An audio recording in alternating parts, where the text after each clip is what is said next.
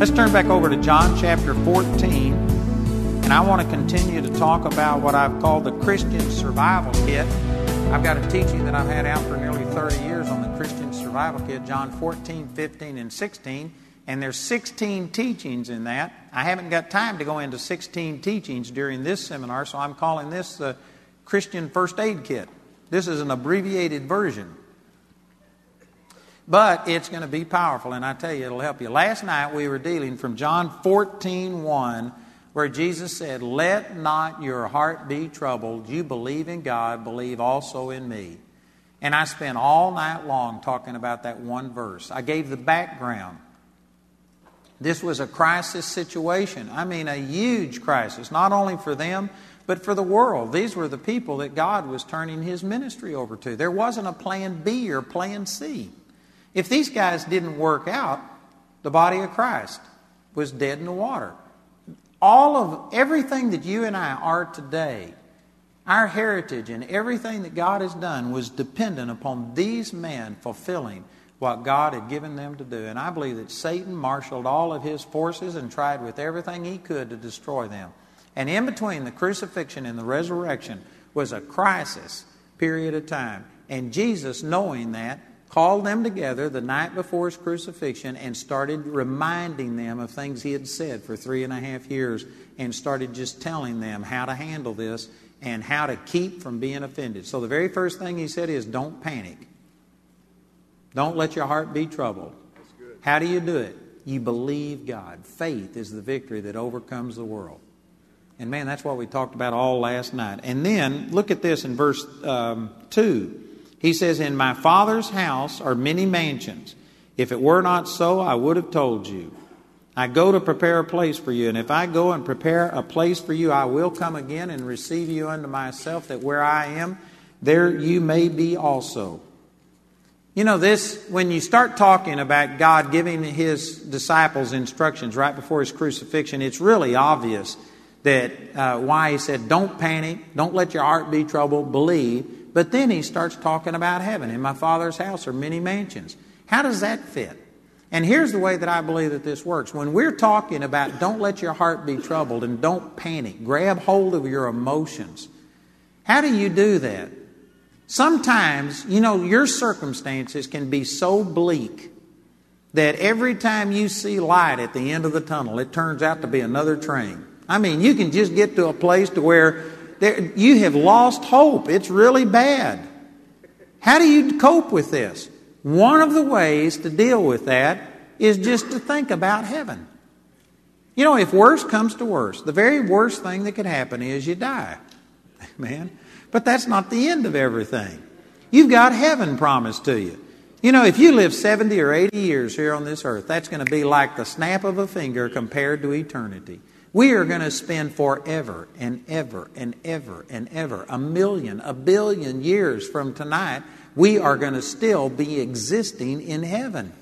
And sometimes we get so narrow in our focus. We only go to thinking about things. And I've had people come before and say, But I've been praying for something for 20 years. And it's just like they're saying, How long do I have to stand? 20 years is nothing. And I know some of you are just choking on what I'm saying, but really, if you put things into the light of eternity, it shrinks our problems down. It's not that big of a deal. Look at what Paul said over here in 2 Corinthians chapter 4. This is exactly the reasoning that Paul was using in 2 Corinthians chapter 4 in verse 16 Paul said, For which cause we faint not, but though our outward man perish, yet the inward man is renewed day by day. For our light affliction. Now I'm going to go on and read the rest of this, but let me just make this point first. Paul says, Our light affliction. And some people think, well, that's the difference is Paul just didn't have my problems. I don't have a light affliction. I got this huge problem in me, and you just think that you have the worst problem that anybody has ever had. You know, hold your finger right here. I'm coming right back. But look in 2 Corinthians chapter 11 and let's just read about a few of his light afflictions.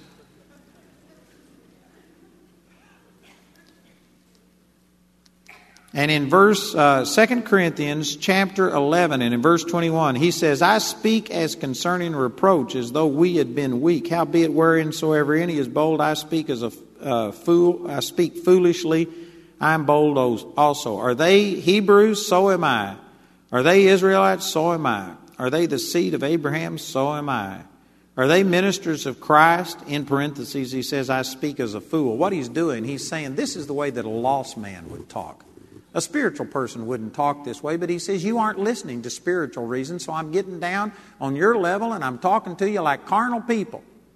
And he says, I'm going to tell you, I'm going to reason with you like a fool would reason, a person that doesn't know the Lord. He says, Are they Hebrews? So, or excuse me, in verse uh, 23, Are they ministers of Christ? I speak as a fool, I am more. Normally, he would never compare himself and say he's better than other people. But if you're going to sit there, people were challenging his authority and not respecting him, and he had tried to use spiritual reasoning and they weren't listening. So he finally just got down on their level. All right, I'll talk to you and tell you, you're, you're letting these other people speak to you. Have they done what I've done? Have these people paid the price that I've paid? You know, this is really great reasoning.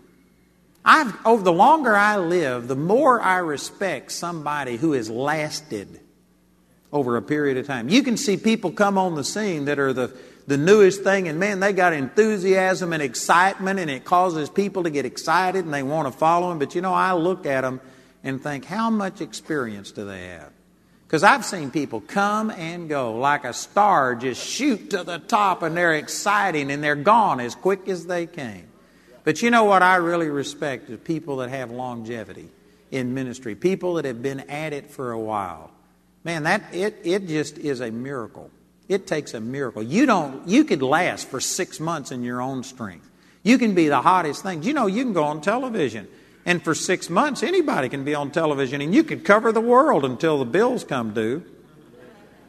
But it's the people that have stayed on and stay at it and just day after day are just continuing to do what God tells them to do. I can guarantee you, anybody who has survived in ministry a long period of time, you, they've got something that you need to listen to.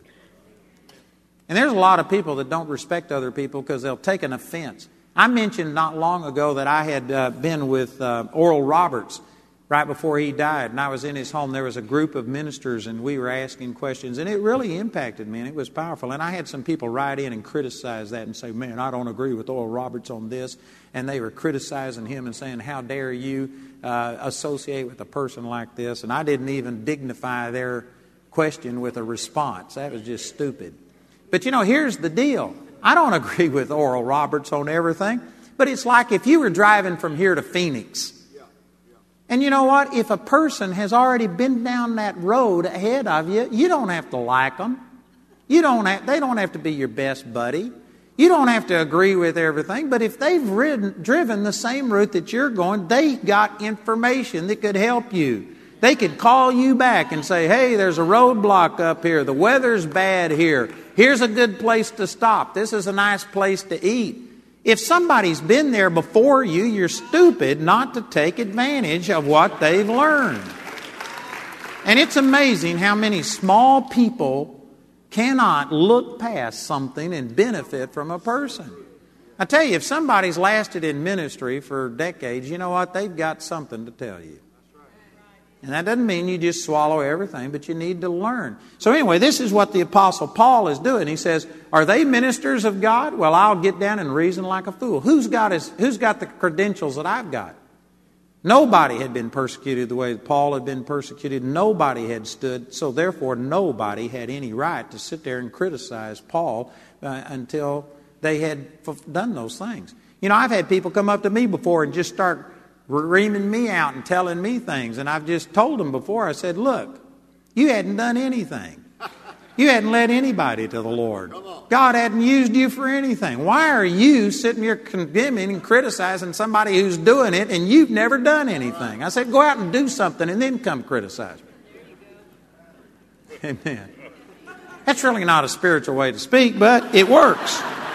And that's what, that's what Paul is saying. Are they ministers of Christ? I speak as a fool. I am more in labors more abundant, in stripes above measures, in prisons more frequent, in deaths oft. Of the Jews, five times received I forty stripes, save one. Thrice was I beaten with rods. Once was I stoned. Thrice I suffered shipwreck. A night and a day have I been in the deep. In journeyings often, in perils of water. You know, some people just pass over this journeyings. But Jamie and I just got back from China. And you know what? This morning, 6 o'clock, boing, we're just. it takes a while to get over jet lag and stuff. And people think that, oh, it's so exciting traveling. Man, I've been praying to be translated. My first 50 trips across the Atlantic were exciting, and since then, it is not exciting to get on a plane for 11, 12. I've stayed on a plane 17, 19 hours at a pop. It is not fun. You know what? That's, that's tough. And he's talking about journeyings often. Uh, in perils of waters, in perils of robbers, in perils by mine own countrymen, in perils by the heathen, in perils in the city, in perils in the wilderness, in perils in the sea, in perils among false brethren, in weariness and painfulness, in watchings often, in hunger and thirst, in fastings often, in cold and nakedness, besides those things that are without, not just physical things, but that which cometh upon me daily, the care of all the churches. These are just a few of his light afflictions. So let me make this point. When Paul said over here in 2 Corinthians 4:17, our light affliction, it's not because he didn't have any problems. Paul's problems were bigger than any of our problems. There's, there's probably not a person in here that's been beaten with rods. That's where they hang you up and take a metal rod and beat the back of your calves and your feet until they break the bones so that it's painful for you to walk or get around. He was beaten with rods, he was beaten with whips. He was imprisoned. I mean, when Paul went into a town, you know, we checked into the hotel and we make a reservation. Paul would go by the prison and said, Save me a spot. Amen. he knew he'd wind up there before the thing was over. Paul spent a lot of time in prisons and he was beaten and in stocks and he was shipwrecked, and Paul was rejected, and things happened to Paul that have never happened to you. Paul's problems were bigger than your problems, and Paul said it's just a light affliction.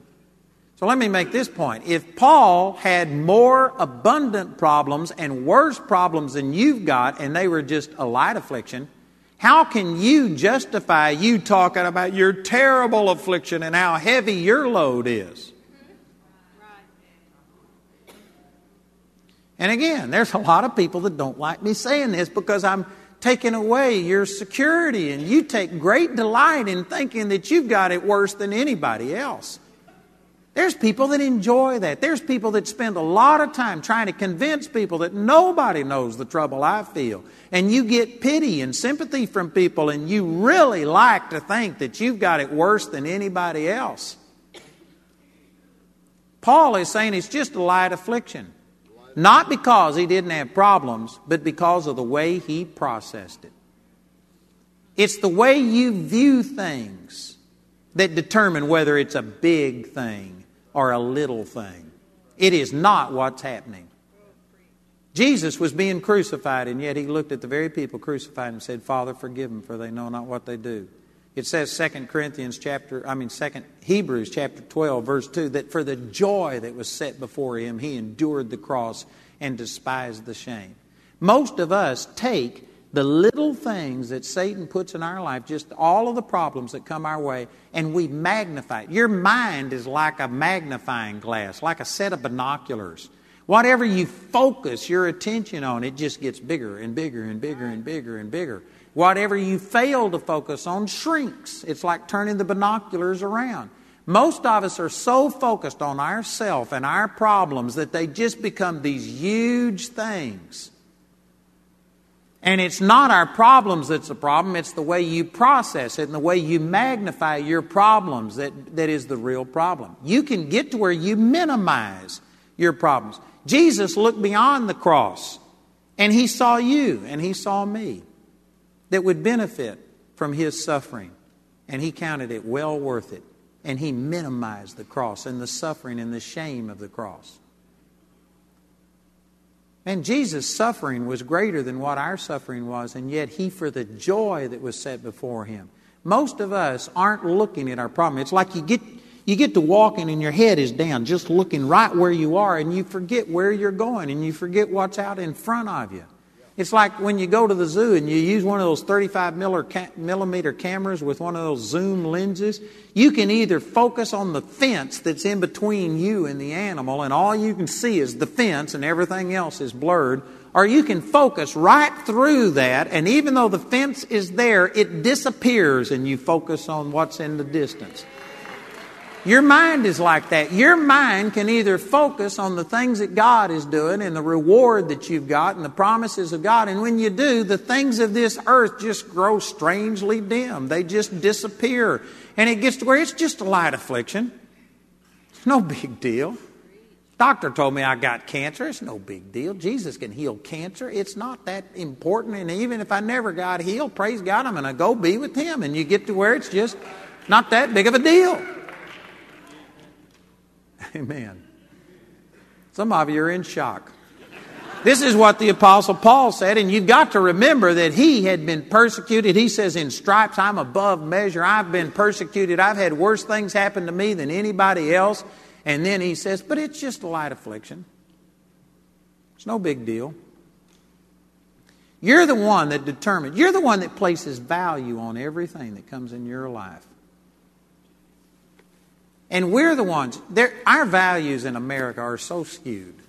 You know, I praise God that I live in America. I praise God. I'm thankful for my country. I'm proud of it. But you know what? It, there are some serious problems. And one of them is we become so materialistic.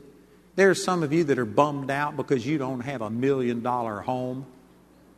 You live in a home, these homes that I was in in China, there's not a person in here. If you are living on the street, you've got it better off than people in China.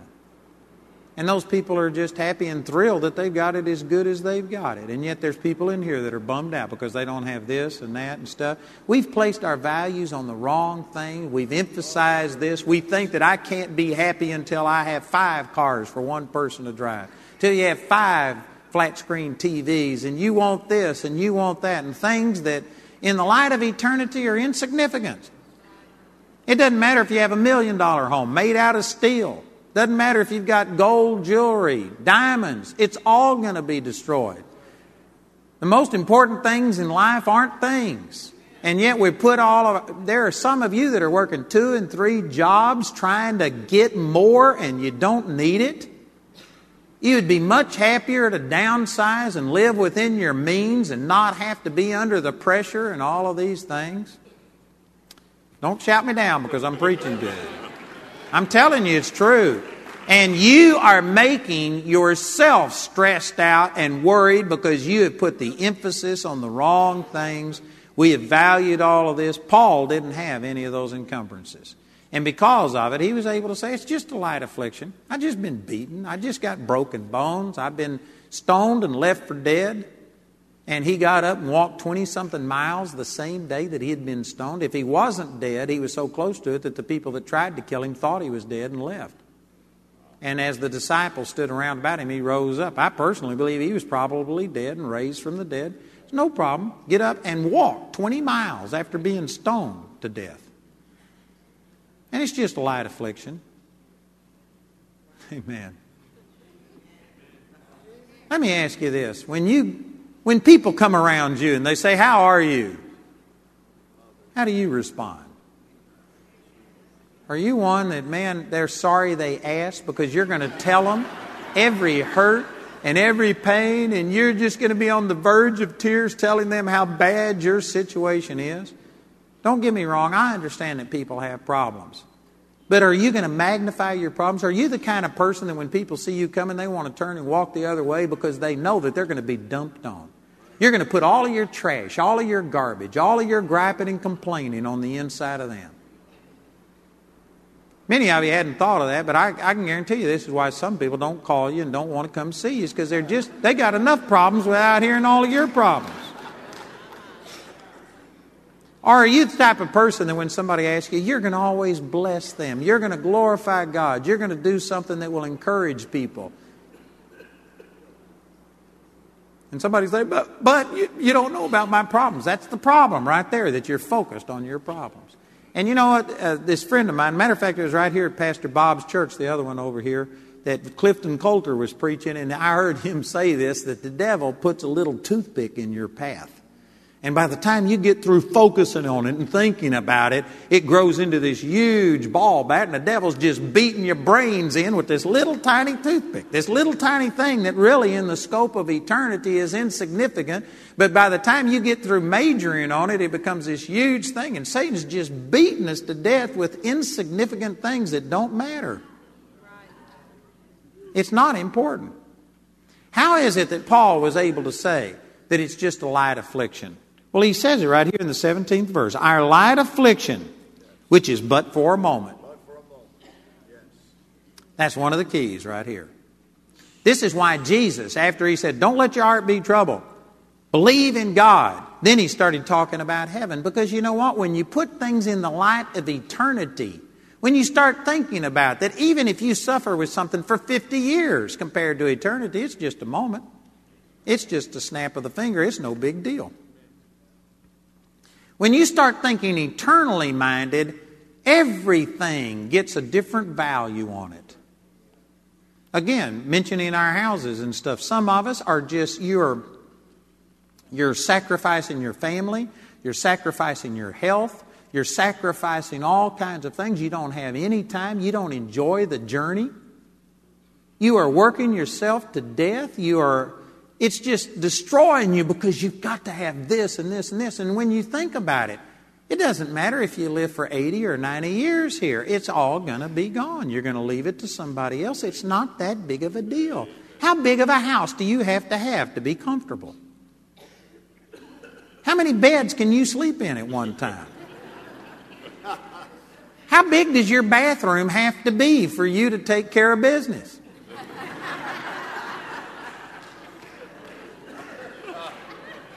You know, some of, some of the bathrooms I've been in in the United States are bigger than these people's houses in China. And yet people are just working and they are maxed out. And, the, and when a recession hits, all of a sudden everybody panics because they are mortgaged up to their eyeballs and they haven't got any leeway, no give whatsoever. The Bible teaches against that, and yet the American dream is get all you can, can all you get, and sit on your can. And that's basically what the American dream is all about. And people are just stressing themselves out over things that if you were to put it into the light of eternity, it doesn't matter how big your house is, it's going to be destroyed someday, it's going to grow old. It's going a million years from now in eternity, none of you are going to give a rip about what house you lived in. It's not going to matter. It's not that big of a deal. Your parents lived in a house less than probably most of you, and they were probably happier. They didn't have the stress, they didn't have all of this stuff. We have put the emphasis on all of this wrong stuff, and this is why Paul was able to say it's just light affliction because it's just for a moment. Paul didn't care about all of this stuff. His values were on eternal things. What's important is your personal relationship with God and then the way that God flows through you and touches other people. Relationships. That's what's going to last. When a person comes to the end of their life and is ready to die, nobody says, Oh, I wished I'd have had a bigger house. I wished I'd have had a nicer car. Everybody says, I wished I'd have spent more time with my family. I wished I'd have loved more. I wish they'd like to have people around them. They'd like their kids to be in relationship with them. I'm telling you, one of the reasons that we're stressed out and stuff is because of our values being so askew, and it's because we don't think of things in the light of eternity. You know, the things that are bothering some of you right now, they may be problems. I'm not saying that we don't have any problems. But if you would just think, a year from now, is this going to be a factor? Five years from now, ten years from now, is the thing that is bothering you and keeping you from entering into worship and praising God and loving God, is it even going to be something you can remember? You know, I've kept a journal for nearly 20 years, and I go back and read that journal every once in a while, and it's amazing. Some of the things that bothered me back then, I can't even remember it. It wasn't important. It wasn't a big deal. It was just something that at the moment it gets your attention, you get to thinking about it. If you would just think of everything in the light of eternity, is this going to affect eternity? Is this going to make any difference in eternity? If you would look at things that way, it'll shrink your problem down to just a size that it's not that big of a deal. Amen. This is what Paul is saying. It's a light affliction. Why can he say that? Because it's just for a moment.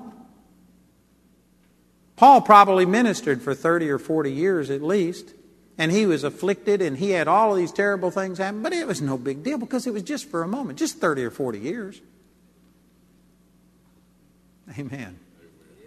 You know, the younger you are, the least you appreciate what I'm saying. Because when you're 10, boy, waiting until you're 11 is forever. But you know what? When you're 61, it's amazing how fast time flies. 62 is going to be here in just a few months, and you know what? And, and it's just not that big of a deal. It gets to where time, it, it just goes fast, and things aren't that important. We just, we it's amazing how Satan has gotten our attention away from the right things and onto all of this other stuff. And we're being stressed out over things. Just being thinking about eternities will put things into perspective. You know, I had a Bible college student come to me one time, and it was on a Monday morning, and he was just crying. And this guy always, always, always had a problem. Every time I saw him, I wanted to go the other way because he was always going to have a problem.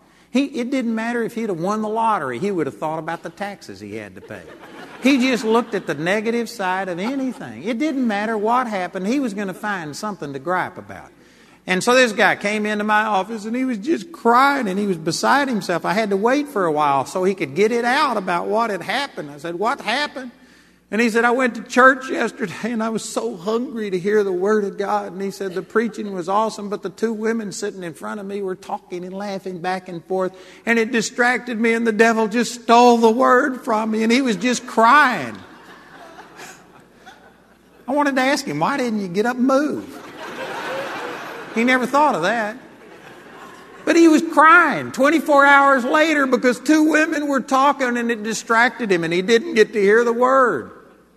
And I had just gotten off the phone with a friend of mine who his wife of 50 years had died, and I heard about it, and I called him to see how he's doing. And he was just praising God and saying, Oh, it's awesome. God is so good. The Holy Spirit's taking care of me. And here's this guy that had lost his soulmate of 50 years, and he was praising God, but somebody had had people whispering, and because of it, his whole life was messed up. I tell you, I just, the spirit of slap came all over me.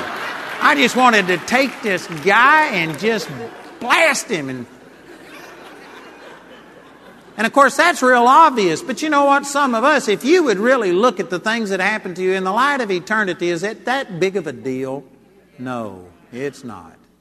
And what that would do is just shrink it down. It's just for a moment. It's just for a moment. Think about eternity. This is why Jesus said, In my Father's house are many mansions. I believe God wants us to prosper financially. But, and eat, but if you don't ever see it come to pass, you're going to live forever in a mansion. A man, it took Jesus seven days to create the heavens and the earth. Think about that. And yet he's been working on your mansion for 2,000 years. That's going to be some mansion. And if you never saw prosperity work here on this earth, you are going to live in a mansion on streets that are paved with gold. Everything is going to be perfect. And if you would just think about that, then you know what? It would enable you to say, man, it's no big deal down here. So what if I'm doing without a few things? Man, the compensation's coming. It'll be well worth it. I believe God wants you to be well, but if you never got well, you're going to live in perfect health for all of eternity, and you could rejoice in that. See, if you would just pick your head up and instead of looking right here at your problem, just look out in the future and see what God has done. And also look in the past and see how faithful He's been in the past. Just put it into perspective. And all of a sudden, your faith would rise that, man, God's been so faithful, and then He's promised this. This little bit in between, this little bit of suffering I have right now is nothing compared to what God has already done, what He's going to do, and it would just shrink your problem down to where it's nothing. Man, that's good. And so he says, Our light affliction, which is but for a moment, worketh for us a far more exceeding and eternal weight of glory, while we look not at the things which are seen, but at the things which are not seen. For the things which are seen are temporal, but the things which are not seen are eternal. This is the second thing that allowed Paul to just shrink his problems down was he didn't look with just his physical eyes. He wasn't just looking at physical things. He was looking at spiritual things. There is a spiritual world. There are spiritual realities. We need to see who we are in Christ. We need to see things that you can't see. Paul said we're looking at things that can't be seen. Some people think this is so confusing. But you can see with your heart. You can see things better with your heart than you can see with your physical eyes. Can, there are things that you can't see. Right now, there's television signals in this room.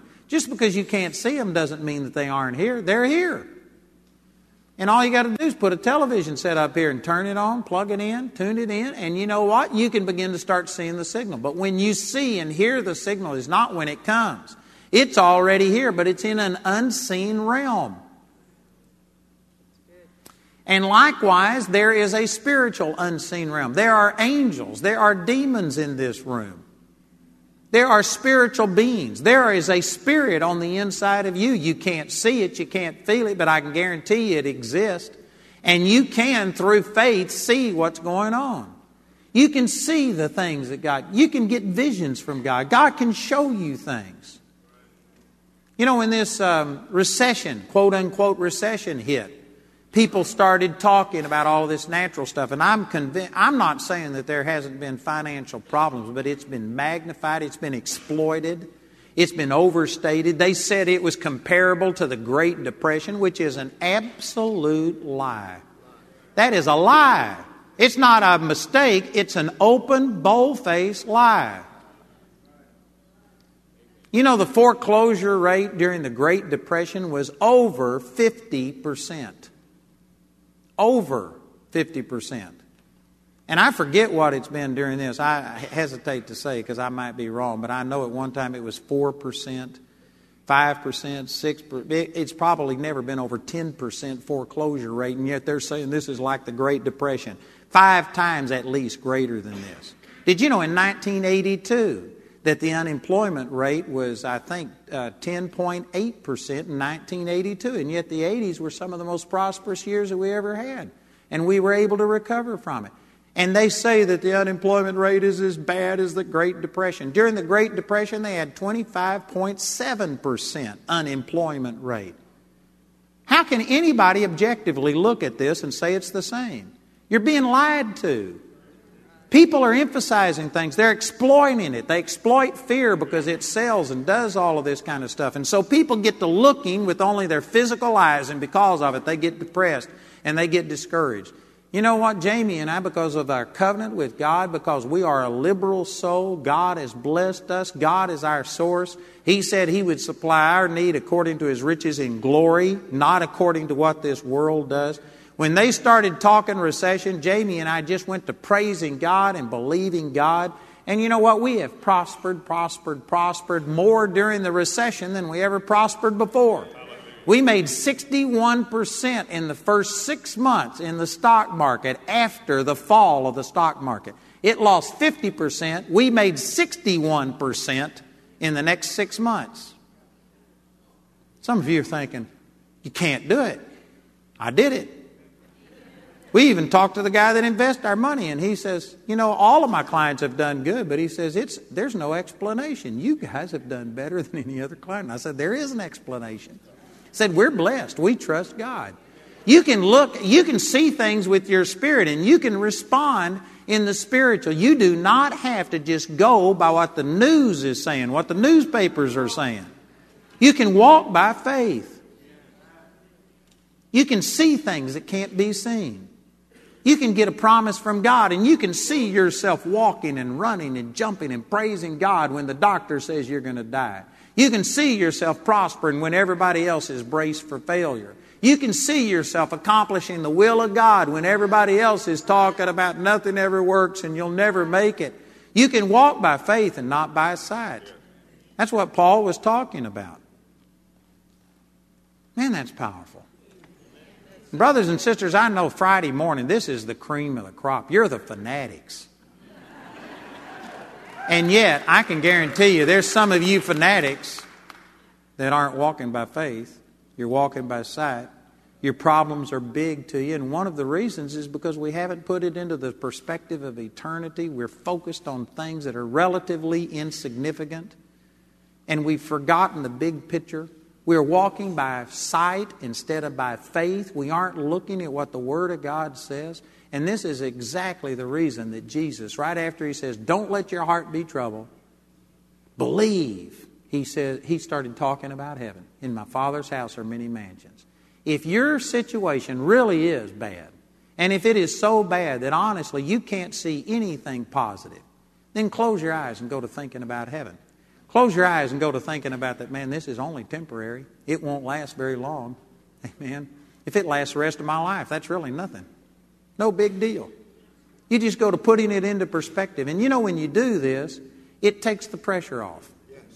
And all of a sudden, the fear and the worry is gone. And your faith, your little mustard seed amount of faith, is easier to work and you're minus the fear that negates it, and you'll find out that things will work better, and your physical circumstances that were so bad will actually improve when you quit worrying and obsessing over it. And you get to where you just cast the care about it over onto the Lord. It's no big deal. Amen. Look at this passage over in 1 Peter chapter 5. 1 Peter chapter 5 in verse 6, it says, Humble yourselves, therefore, under the mighty hand of God, that he may exalt you in due time. In verse 7, casting all of your care upon him, for he careth for you. Those are not disjointed thoughts. They're in a different verse, but it's they go together. You humble yourself. In other words, recognize that you are not God. It is not your responsibility to make everything work. You just humble yourself. Father, I'm dependent upon you. I trust you. I'm relying upon you. And if you will do that, He will exalt you. God exalts the humble, but He debases those who walk in pride. And pride isn't only arrogance, pride is just self sufficiency. Those who think that they can do everything on their own and that they don't need God man, you are headed for a fall. When you humble yourself is when God will exalt you. And then it says, casting all of your care upon him, for he careth for you. This is not a separated thought. You know how you humble yourself? Or here's another way of saying it. You know how to tell whether or not you are humble? Are you taking care about all of this? Are you worrying? Is the weight of uh, your problems on your back? You are trying to make everything happen? Then you haven't humbled yourself because you hadn't cast your care over on the Lord. You're bearing all of this burden yourself. You can truly tell when a person has humbled themselves and God is truly their source and they aren't sitting there taking responsibility for everything because they've cast the care about it over on the Lord. You know, right now, I'm not saying this for, to promote myself or anything. I'm just using this as an example. But God has led us. Our Bible college is just exploding we can't contain the growth. And, and a long story, but we considered sh- shutting off enrollment. We considered separating our school into first year, second year, and third year, separating it from the ministry. And anyway, we prayed about it, and God just led us not to do that. And He gave us this piece of property that's probably worth about 16 million or maybe even more. And He gave it to us for $4 million. It was just a fraction of it. And we've got, it's this awesome piece of property. But so I know that God did this and wants us to keep everything together. So we're in the process of building a campus for, I mean, a, a large Bible college. It'll reach 3,000 or more people and send leaders all around the world to take advantage of the things that we're doing. So I believe that this is what God has led us to do. But in order to do that, it's going to take at least 30 million probably closer to $40 million to build this campus and all of the things that are necessary to take our school to a level. And you know what? $40 million is a lot of money. But I can truthfully tell you that I have not obsessed one moment about it. I hadn't had one anxious thought about it. I have no problems. I have cast my care about it over on the Lord because I just have trusted God in this area. And it is not a problem to me. If I was worried about it and stressed out over it, that would be something wrong. But you know, I am in a position where God has led me in this way. I'd have had to backslide on God to keep from being where I am. And since God, I'm absolutely certain that God has led us to this point, then it's up to Him to provide that. The pressure isn't on me. I have lost a lot of sleep because of jet lag, but none of it, none of it over this property. And I just offer that to you that, you know, you can live this way. It doesn't matter what the challenge is in front of you, what the pressures are. You need to cast your care over on the Lord. You need to let humble yourself and say, God, this is bigger than me. You know, back when we had thousand dollars debt and we had we had people turning us over to debt collectors, collection agencies. You know what? I used to stay awake, and that did bother me. I remember one time having a dream that I had uh, was in such bad shape I just quit the ministry and joined the Air Force so that I could pay off my debts. And I'm what they call a lucid dreamer. My dreams are, it's hard for me to tell if I'm awake or asleep. They're so real. And anyway, I woke up, it was on a Saturday morning. I woke up, I remember laying in bed thinking, oh man, it was only a dream. Thank you, Jesus, that I didn't, you know, quit the ministry and go join the Air Force. And I was laying in bed trying to wake up. And Jamie looks over at me and she says, You know, things weren't so bad that you had to quit the ministry and go join the Air Force to pay off the debts. And man, I just was shocked for a second, like, oh no, it was real. I really did it. Turned out I'd been caulking in my sleep, and she heard the whole thing, and she just kind of rubbing it in. But you know, back when our needs were little, and if worse came to worse, I could quit the ministry and pay my debts, I used to worry about that. But now, I can't pay anything. Man, we got to have $2 million a month. You know what? I couldn't pay one month's worth of my debts. It's just bigger than me. It's actually easier now to humble myself because there's nothing I can do about it. If God doesn't come through, just, you know, I'm dead. That's all there is to it. There is no way I can work my way out of this. And so I can just, I can easily say, well, God, it's your problem. There's nothing I can do. I can't hawk my house, sell anything, and pay for that. I hadn't got enough money to pay for a week. Amen. And it's a nice place to be, to where I'm just not responsible. Amen. Praise God. So I'm saying that, see, we are looking at things, and some of you are saying, but I just can't let my heart not be troubled. I, this is so bad. That's because you're so focused on this, and the more you focus on it, the bigger and the bigger it gets. If nothing else, just put things into the light of eternity. Say, Father, this is not that big of a deal. Man, you've brought me through things in the past. You're going to bring me through this. And if even if I even if the devil was to kill me along the way, there's no disgrace in that. You know, people are so afraid that they're going to fail. I believe that God would be more pleased with you to step out and start believing Him and try something and fail, and He'd say, Man, that's my boy. Amen. Rather than somebody who's fearful and just sitting there playing it too safe and you, you don't do anything so you can't fail. And it's like a little kid when they start riding a bike. The parent doesn't browbeat them and criticize them if they fall and it doesn't work. You get them up and say, Look, you went part way, you can do it, try again. Man, God's not the way that many of us have Him envisioned. God is rooting for you. I believe that, you know, I believe that all of these things that God has led me to do are going to come to pass. But if they never came to pass, if something happened, if I lived to be 90 or 100 years old, never fulfilled that vision, if I never built those things, you know what? I've followed God to the best of my ability, and I believe I've got rewards, and God's going to receive me, and praise God, it'll be all right. Amen. I'm not worried about it. You just need to put it into the light of eternity. It's not that big of a deal. Amen. And I pray this is helping you. This really helped me, and, and this is the way I deal with things. When something gets to bothering me, I'll just sit down and I'll go to putting it into perspective, and I'll go back and rehearse my victories, and I'll go to remembering how God has brought me through things, and that gives me a different perspective. And if that doesn't solve the problem, then I'll go to looking forward and look at all of the promises of God and how that someday this problem that I'm in is going to be over and it'll be nothing and it just shrinks my problems down to where everything is manageable. It's not that big of a deal.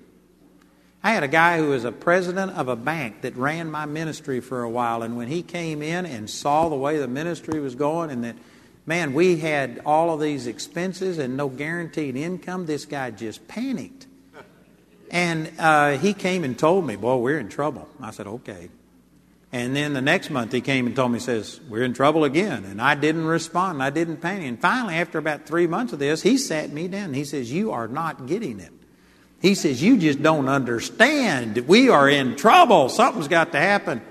And I just said, You know what? I understand where you're coming from, but you don't understand where I'm coming from. I said, You haven't been through what I've been through. I said, I remember a board meeting where my board told me, You're bankrupt. We're closing the ministry down. You are out of the ministry. And Jamie and I didn't know what to do. And I said, Well, let's pray. And while we were praying, we had about $60,000 we were behind. This is back when that was like a year's income. It was serious. And um, we just were praying and saying, God, what do you want us to do? While we were praying, my mother calls and she had been opening the mail and she said, We just got a check for $60,000 in the mail from a church that I've never been to before or after. They just sent me a check for $60,000 out of the blue. And you know what? Because of that, you look back and see when God came through then and when I face a problem now, it just affects the way I look at it. It's not that big of a deal. I've seen God come through before, He'll come through again. And even if I didn't have that history or something that would overcome it, I look forward to the promises of God, and it just shrinks your problems down to where it's not that big of a deal. You know, I'm trying to get it, this across with everything that's within me, but brothers and sisters, some of you think your problem is so bad you feel justified in being in depression and discouragement and fear and unbelief and bitter and whatever else, and you are fighting to defend your right to be offended. But I'm telling you that it's not that big of a deal. Nothing the devil can throw at you is that big of a deal. And since you've been born again, your future is so bright you got to squint to look at it. Man, if you win, you win. And if you lose, you win. It's just not that big of a deal. Hallelujah. And when you get that attitude, it takes the pressure off of you. Your faith your joy rises up. The joy of the Lord is your strength. Everything begins to work better. Did you know many of your physical problems would just dissipate if you were out from under stress and worry and care? Even the medical profession will tell you that that suppresses your immune system.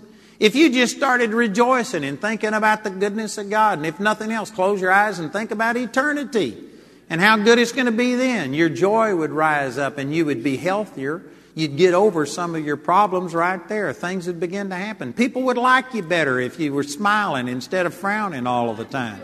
Your relationships would go better. Your marriage would go better. Your kids would like you better. Everything would work better if you just start rejoicing, put things into perspective, and say it's not a big deal. Amen. Praise God. Man, that's good news. I'm telling you, brothers and sisters, we're the only people on the face of the earth that have a right to be rejoicing even through everything else. In case you hadn't noticed, we live in a fallen world. It's bad out there, it's terminal. Every one of us is in the process of dying.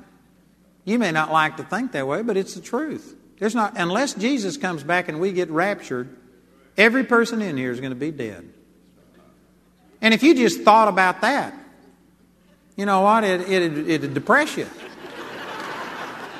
But put it into the light of eternity. And you can actually get to where, man, it's exciting. I don't have to stay down here in this fallen world forever. We got a better world. We got something better. I don't know if any of you ever saw this show, Tuck Everlasting. But I saw. I thought that was one awesome movie. And it was about these people that drank this water and they lived forever. They couldn't die. You could shoot them, kill them, whatever, and they'd come back.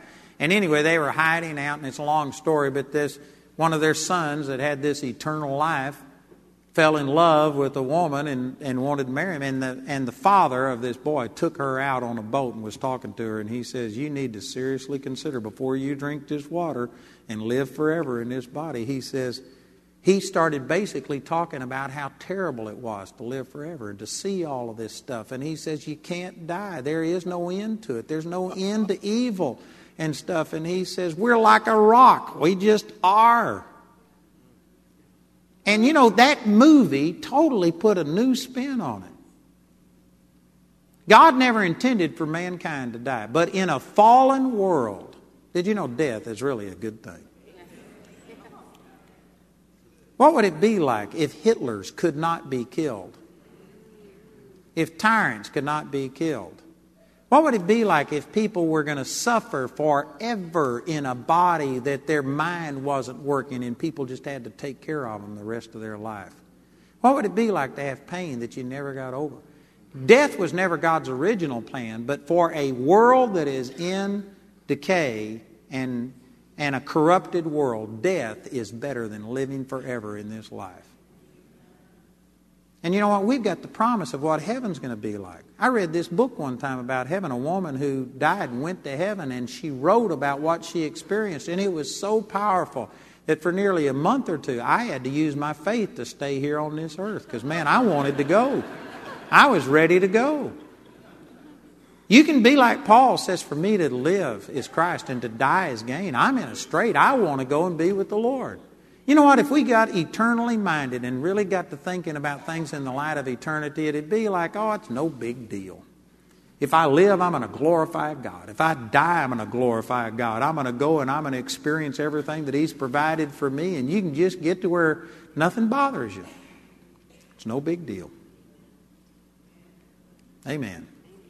I know what I'm saying is strange, and some people think, man, you just can't think this way. Well, don't wake me up because this is how I'm living my life, and it's working, and I would highly recommend it. I would highly recommend it. I tell you what, I am firmly convinced that God wants us to be of good cheer because He has overcome the world. And I want to encourage you with that today. God loves you, God is for you. And He wants you to prosper here in this life. But even if you didn't experience it in this life, He's going to guarantee that you'll prosper in the next life. You're going to win. You win, you win, you win. That's all that there is to it. If you are born again, you've already won. And you need to go to celebrating and rejoicing, and as you do that, it'll help you to experience that victory in this life. Isn't that good news? Thank you, Jesus. You know, I want to make sure that everybody in here knows the Lord personally. There may be somebody here who's not truly born again, and the things that I'm saying don't apply to you until you get born again. If you aren't born again, your future isn't positive. You've got real reason to be worried and to gripe and complain because it doesn't matter if you live in a million dollar home. You're going to someday live forever in hell unless you accept and receive the salvation that Jesus has provided. So you need to be born again to make any of this a reality. And then once you get born again, you also need the baptism of the Holy Spirit. That's when you get power. And I, I just promise you, you cannot do what I've talked about today to where you are seeing things that can't be seen and focused on eternity. You can't do that. That is not human to do that. It has to be under the inspiration of the Holy Spirit. You have to have the Holy Spirit give you revelation to be able to walk like this. And so you need the baptism of the Holy Spirit. That includes speaking in tongues. It's not limited to that, but it includes it. Actually, the number one thing that happened in my life when I received the baptism was that my spiritual perception, it just totally changed the way I looked at everything. I got supernatural revelation. The Word of God came alive. I got to where I couldn't open it without the Lord just screaming at me through the Word. That was one of the things that happened through the baptism of the Holy Spirit. So you need the baptism of the Holy Spirit, which includes speaking in tongues. If you don't have that, you must have it in order to be able to walk in what we were talking about today. Is there anybody here that would say I need one or both of those? I either need to be born again and or I need to be baptized in the Holy Spirit and speak in tongues. Anybody here like that? If that's you, I want you to raise your hand so that I can pray with you and help you to receive. Here's somebody over here. Anybody else? Here's a number of people over here. Anybody else? We had about, I forgot what it was, 50 or 60 people last night come and receive. Here's some back here.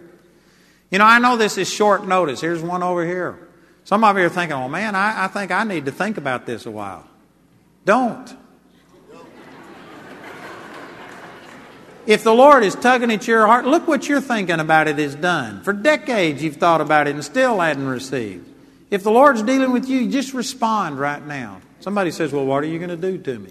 We aren't going to do anything except pray with you and bless you. I'm going to give you a free book. You don't have to join this church. We're just wanting you to receive from the Lord. If you raised your hand, or if you were supposed to raise your hand but didn't do it, would you just get up out of your seat and come forward? And we want to pray with you and help you to receive from the Lord here today. Praise the Lord. Thank you, Jesus.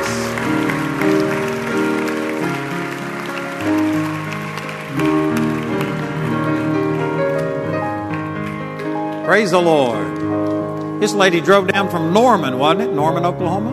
Praise God. Isn't that great? Awesome. Just come stand right here in front of me, facing the stage. We're going to have some people come stand behind you. So don't stand behind each other, stand beside each other like this. Praise the Lord. Anybody else here want to come and receive? You know, there may be somebody saying, Well, I don't speak in tongues, but I don't think I have to. I believe I'm filled with the Holy Spirit. I don't need to speak in tongues. I believe it's possible to be filled with the Holy Spirit and not speak in tongues. I'm filled with the Holy Spirit and I'm not speaking in tongues. I'm speaking in English. You don't have to speak in tongues, but I'm telling you, it is powerful. It will help you tremendously. I would recommend it. How many of you in here already have the baptism of the Holy Spirit and speak in tongues? Would you raise your hand? Would you recommend it? Amen. So, right there, those are a lot of people recommending this. If you don't speak in tongues, you ought to be down here. Somebody says, Well, I'm just not sure. Well, I am. So come forward and receive this. Amen. This will help you. Thank you, Jesus. Somebody's thinking, well, I've already tried that and I didn't speak in tongues. And you just don't want to be disappointed again. I can guarantee you that if you don't come forward, you won't speak in tongues. You need to take a step of faith and believe God. And I've got a book that I promise you has helped thousands of people to speak in tongues. It'll help you. So I encourage you to please come. Even if you've tried and it's been a problem, you need to come and let us pray with you and help you to receive this gift. It's very important. Anybody else? Praise the Lord. All right, before we can pray with you to receive this baptism of the Holy Spirit and speak in tongues, you first of all have to be born again. Jesus is the giver of the Holy Spirit, so you have to receive the giver before you receive the gift. Is there anybody here that's not certain about your personal relationship with the Lord? You don't know for sure that Jesus has changed your life, that you're born again. If you were to die right now, are you absolutely certain that you'll go to heaven? Is there anybody who would like to pray first and make sure that Jesus is your Lord? Anybody? If that's you, I want you to raise your hand. And we need to pray with you first. Are all of you born again? Are you absolutely certain? I'm not trying to talk you out of it. You just got to be certain. There's a lot of people today that don't know. They're just hoping so. That won't cut it. You got to know. The Bible says when you get born again, you have a witness in yourself, and you know that you pass from death unto life. Is everybody here sure of that? Amen. Well, awesome. If you're already born again, then the Bible says you are the temple of the Holy Spirit. That's what He created you to be. In your spirit, you are a temple. That's what He made you for. You don't have to wonder, will He give me the Holy Spirit? You were created to have the Holy Spirit on the inside of you. God wants you to have the Holy Spirit more than you want to have the Holy Spirit. So you don't have to wonder, will He do it? Also, some people will tell you, but you got to be holy. If you have any sin in your life, God won't fill you. If you could get holy without the Holy Spirit, you wouldn't need the Holy Spirit. If you've got sin in your life, if you've got problems, that makes you a prime candidate for the baptism of the Holy Spirit. Don't let any sense or feeling of unworthiness stop you. God wants to fill you with His power and energize you so that you can begin to start living a holier life. Amen. So we're just going to simply ask one time. We aren't going to beg God. You don't have to beg.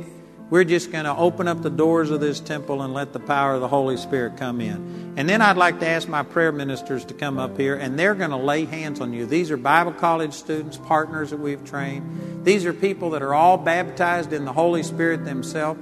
And the Bible says that through the laying on of hands, the Holy Spirit is given. So we're going to ask and invite the power of the Holy Spirit, and then we're going to lay hands on you and release this power into you and then I want every one of you, after they lay hands on you, to quit asking for the Holy Spirit and instead believe that His Word is true, that God gave you the Holy Spirit, and just start thanking God that He gave you the Holy Spirit. Whether you feel anything or not, we aren't going to go by feelings, we're going to believe God. So we're going to ask, they're going to lay hands on you, and then I want you to start thanking God. And at that time, I want you to lift your hands, because the Bible says when you lift up your hands, you bless the Lord. It's like these are your spiritual antenna Amen. And it just releases the power of God. You bless God. And so I want you to lift your hands, start thanking God, and then those of us that know how to pray in tongues are going to pray in tongues because the Bible says when you're praying in tongues, you're giving thanks unto God. So we're going to start thanking God in this heavenly language. And I want you to quit praying in English and start speaking in tongues with us and you'll start bypassing the fear and the doubt that's in your brain. You'll talk directly out of your born again spirit, and it's going to be powerful.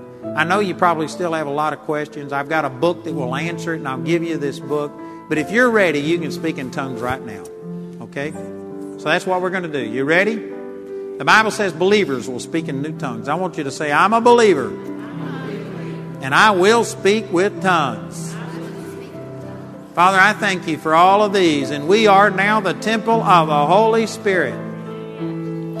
Father, you said that you want to fill us if any person asks. How much more will the Heavenly Father give the Holy Spirit to those who ask Him? So, Father, we just ask right now, we open up the doors of our heart, and Holy Spirit, we welcome you to come and fill all of these people. Just come into their life right now and fill them with your power. Father, we welcome it. We desire it. We give you the rights and the privileges to come into our life. And we thank you for it. We lay hands on you and say, Receive the Holy Spirit. We loose this power and anointing right now to come into every one of your lives. Father, I thank you that the anointing of the Holy Spirit is just overwhelming people right now and that your power is flowing into them in Jesus' name. Thank you, Jesus.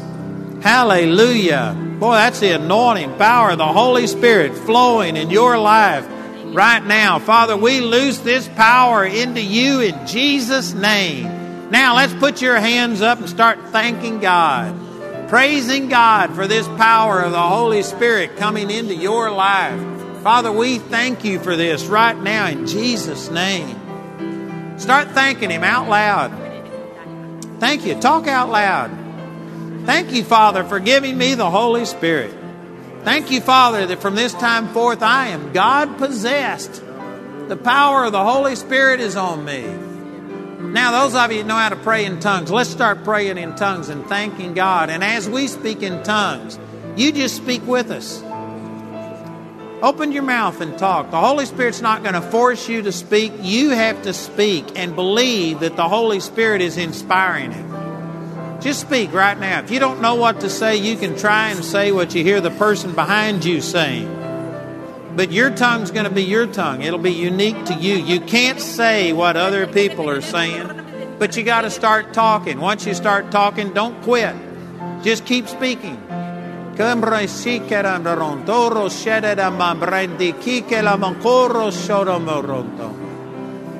Let's just worship God right now, all of us. Let's praise God. Thank Him for these people receiving the power of the Holy Spirit.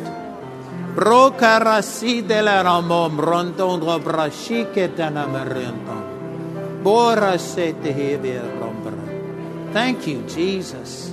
Father, we receive this. Thank you for your power flowing in their lives right now in Jesus' name. Thank you, Father. Thank you, Jesus. Hallelujah. Praise God. Let me have your attention here for just a minute. You know, whether you spoke in tongues or not, I believe God is faithful. He said, if you ask, you receive. I believe God gave you the Holy Spirit. But you need to learn how to cooperate. Speaking in tongues isn't something that comes on you and just overtakes you and forces you. I can speak in tongues. I can speak in tongues right now. I can stop speaking in tongues. It's under my control. And this is the number one thing that took me, after I prayed for the baptism of the Holy Spirit, it took me three and a half years to speak in tongues. But that's because I was a Baptist.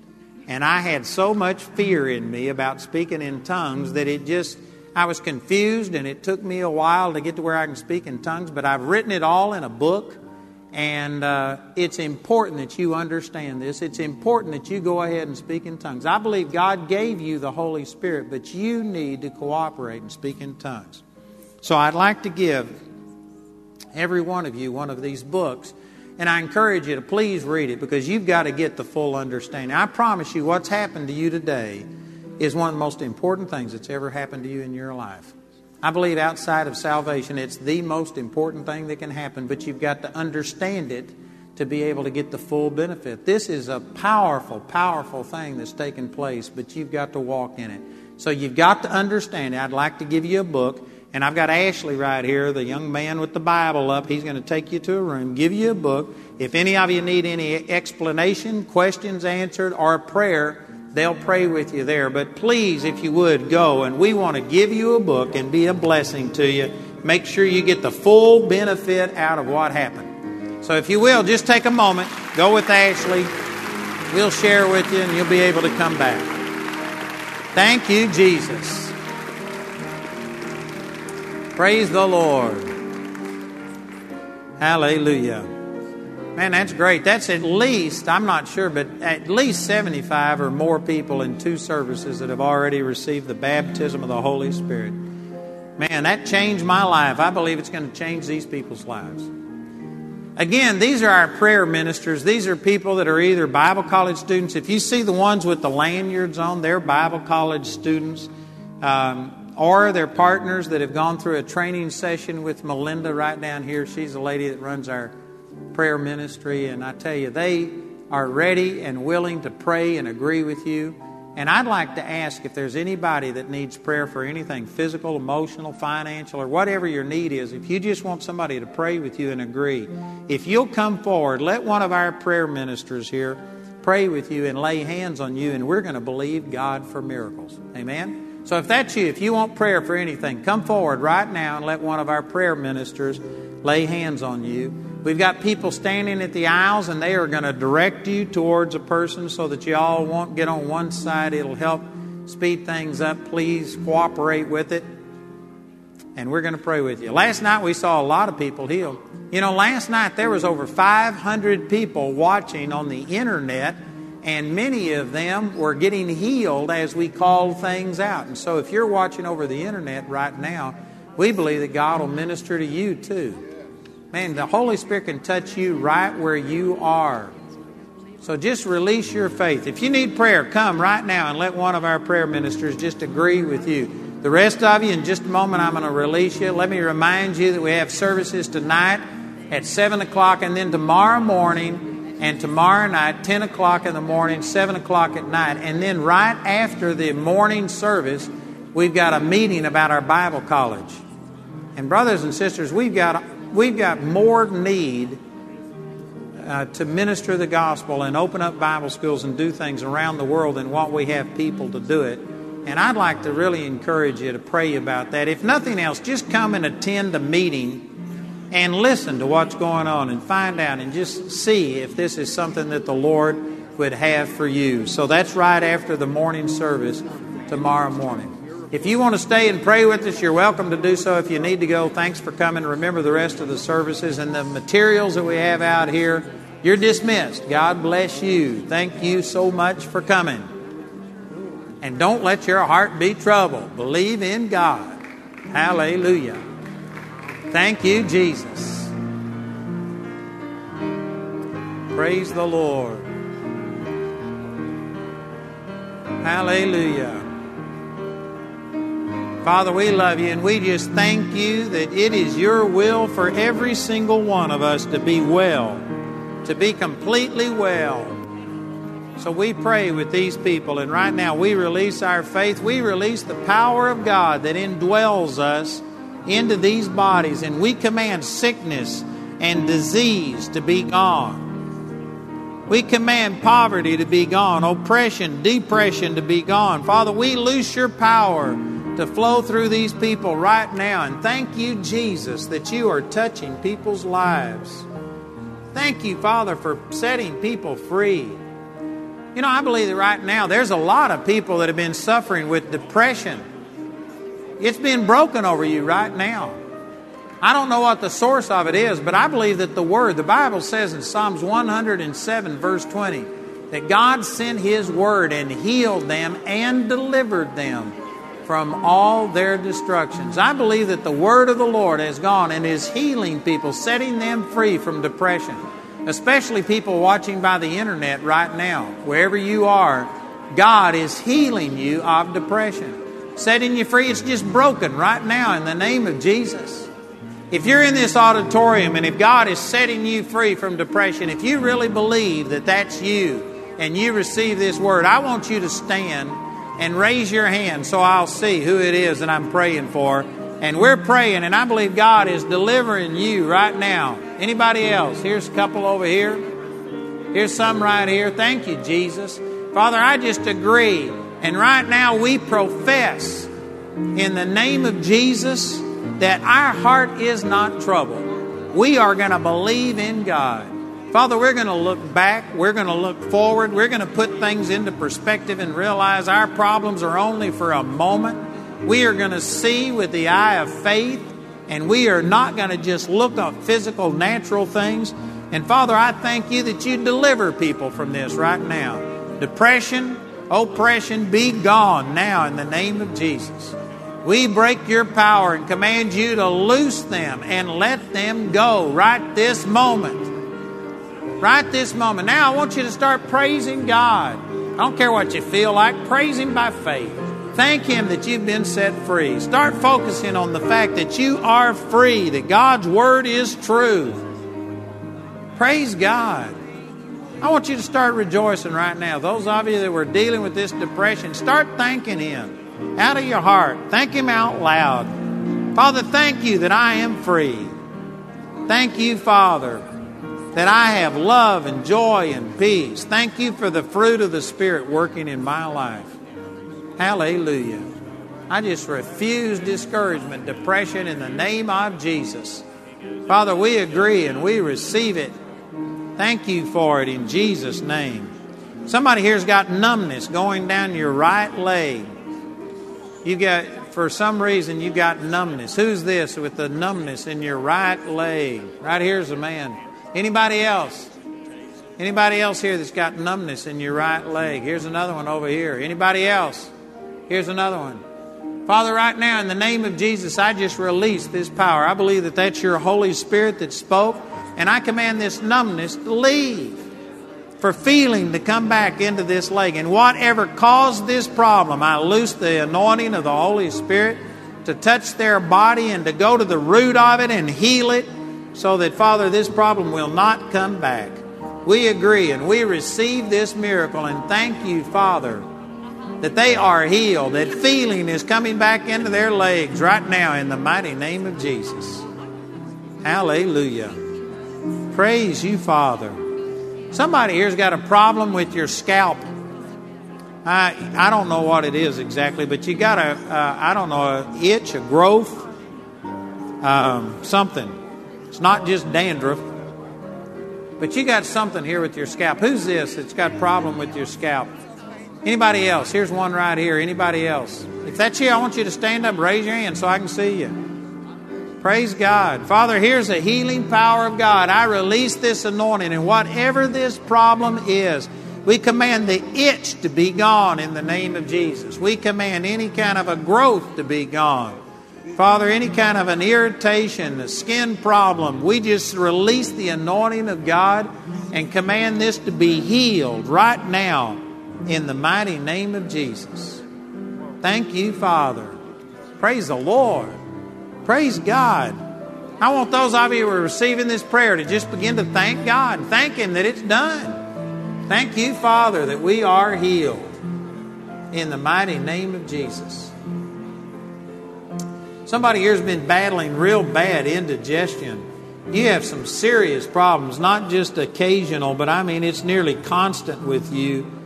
And you've tried a lot of things to be free from it you do not abuse your body, and yet you still have this uh, indigestion or acid reflux, those kind of things. Here's the healing power of God flowing towards you right now. Who's that that's dealing with this? I want you to stand. Here's people raising their hand. Anybody else? If that's you, I want you to stand and raise your hand. Praise God. Here's people over here. Father, we agree right now, and in the name of Jesus, whatever it is that causes this problem, we just speak the Word of God and say that you are healed in Jesus' name. We command that burning, that problem to leave in the name of Jesus. Praise you, Father. That's the anointing of the Lord right here touching your body. I believe that you are being healed right now. If you had pain before, before we were praying, I believe that pain's leaving you right now, instantly being gone. Father, we agree and we receive it. Thank you, Father, for setting us free. And we believe that anything that's been damaged, that your anointing now heals that. And we receive this in Jesus' name. Amen. Amen. Man, I believe that's the end of this. I believe that's over. Now, don't go out and pig out and do something stupid just because you're healed. But I believe you can eat anything that's good for you, amen, in moderation. I believe you're healed in the name of Jesus. Praise the Lord. Father, we thank you. We receive this healing. Praise the Lord. There's somebody watching by the internet right now that you got a ringing in your ear. I don't know what causes that, but right now, here's the anointing of God touching you, and that ringing is stopping right now. Here's the power and the anointing of Jesus touching you. And isn't this awesome? I don't know where you are. It doesn't matter about the distance. You can be on the other side of the world. But right now, that ringing stops in the name of Jesus. It's over. Won't come back. Thank you, Father. We just agree. And whatever it was that was damaged in their ears, I believe that you heal this right now in the name of Jesus. Praise God. You need to receive that and call us. You can call our helpline and let us know what happened. I'd like to hear the testimony. And that's awesome. Our helpline is 719 area code 635 1111. Or I had one person say that they didn't have an 11 on their phone. So for those of you that don't have an 11, it's 719 635 1111. Praise the Lord. Oh, and I did announce that we start at 7 on Saturday night. It starts at 6 on Saturday night. I'm sorry. Uh, hope, hopefully, those of you that are here will remember it. Tell somebody that's already gone. Thank you, Jesus. Father, we agree and we receive all of these miracles right now in the name of the Lord Jesus. Thank you for touching these lives. Praise the Lord. Father, we thank you. You are such a good God. Thank you for your power. Thank you for your mercy and your grace. We believe that we receive. Thank you, Jesus. Praise God. Awesome. Awesome. Well, it looks like everybody's being prayed for. Again, I'll dismiss you. Don't forget, we have service tonight at 7 o'clock, tomorrow 10, and tomorrow night at 6 p.m. Amen. Don't forget the materials. We do have copies of these services that are available. You can get them down there. They're already duplicated. We already have CDs and DVDs of this service and last night's service already produced. So you please take advantage of it. Praise God. You're dismissed. God bless y'all.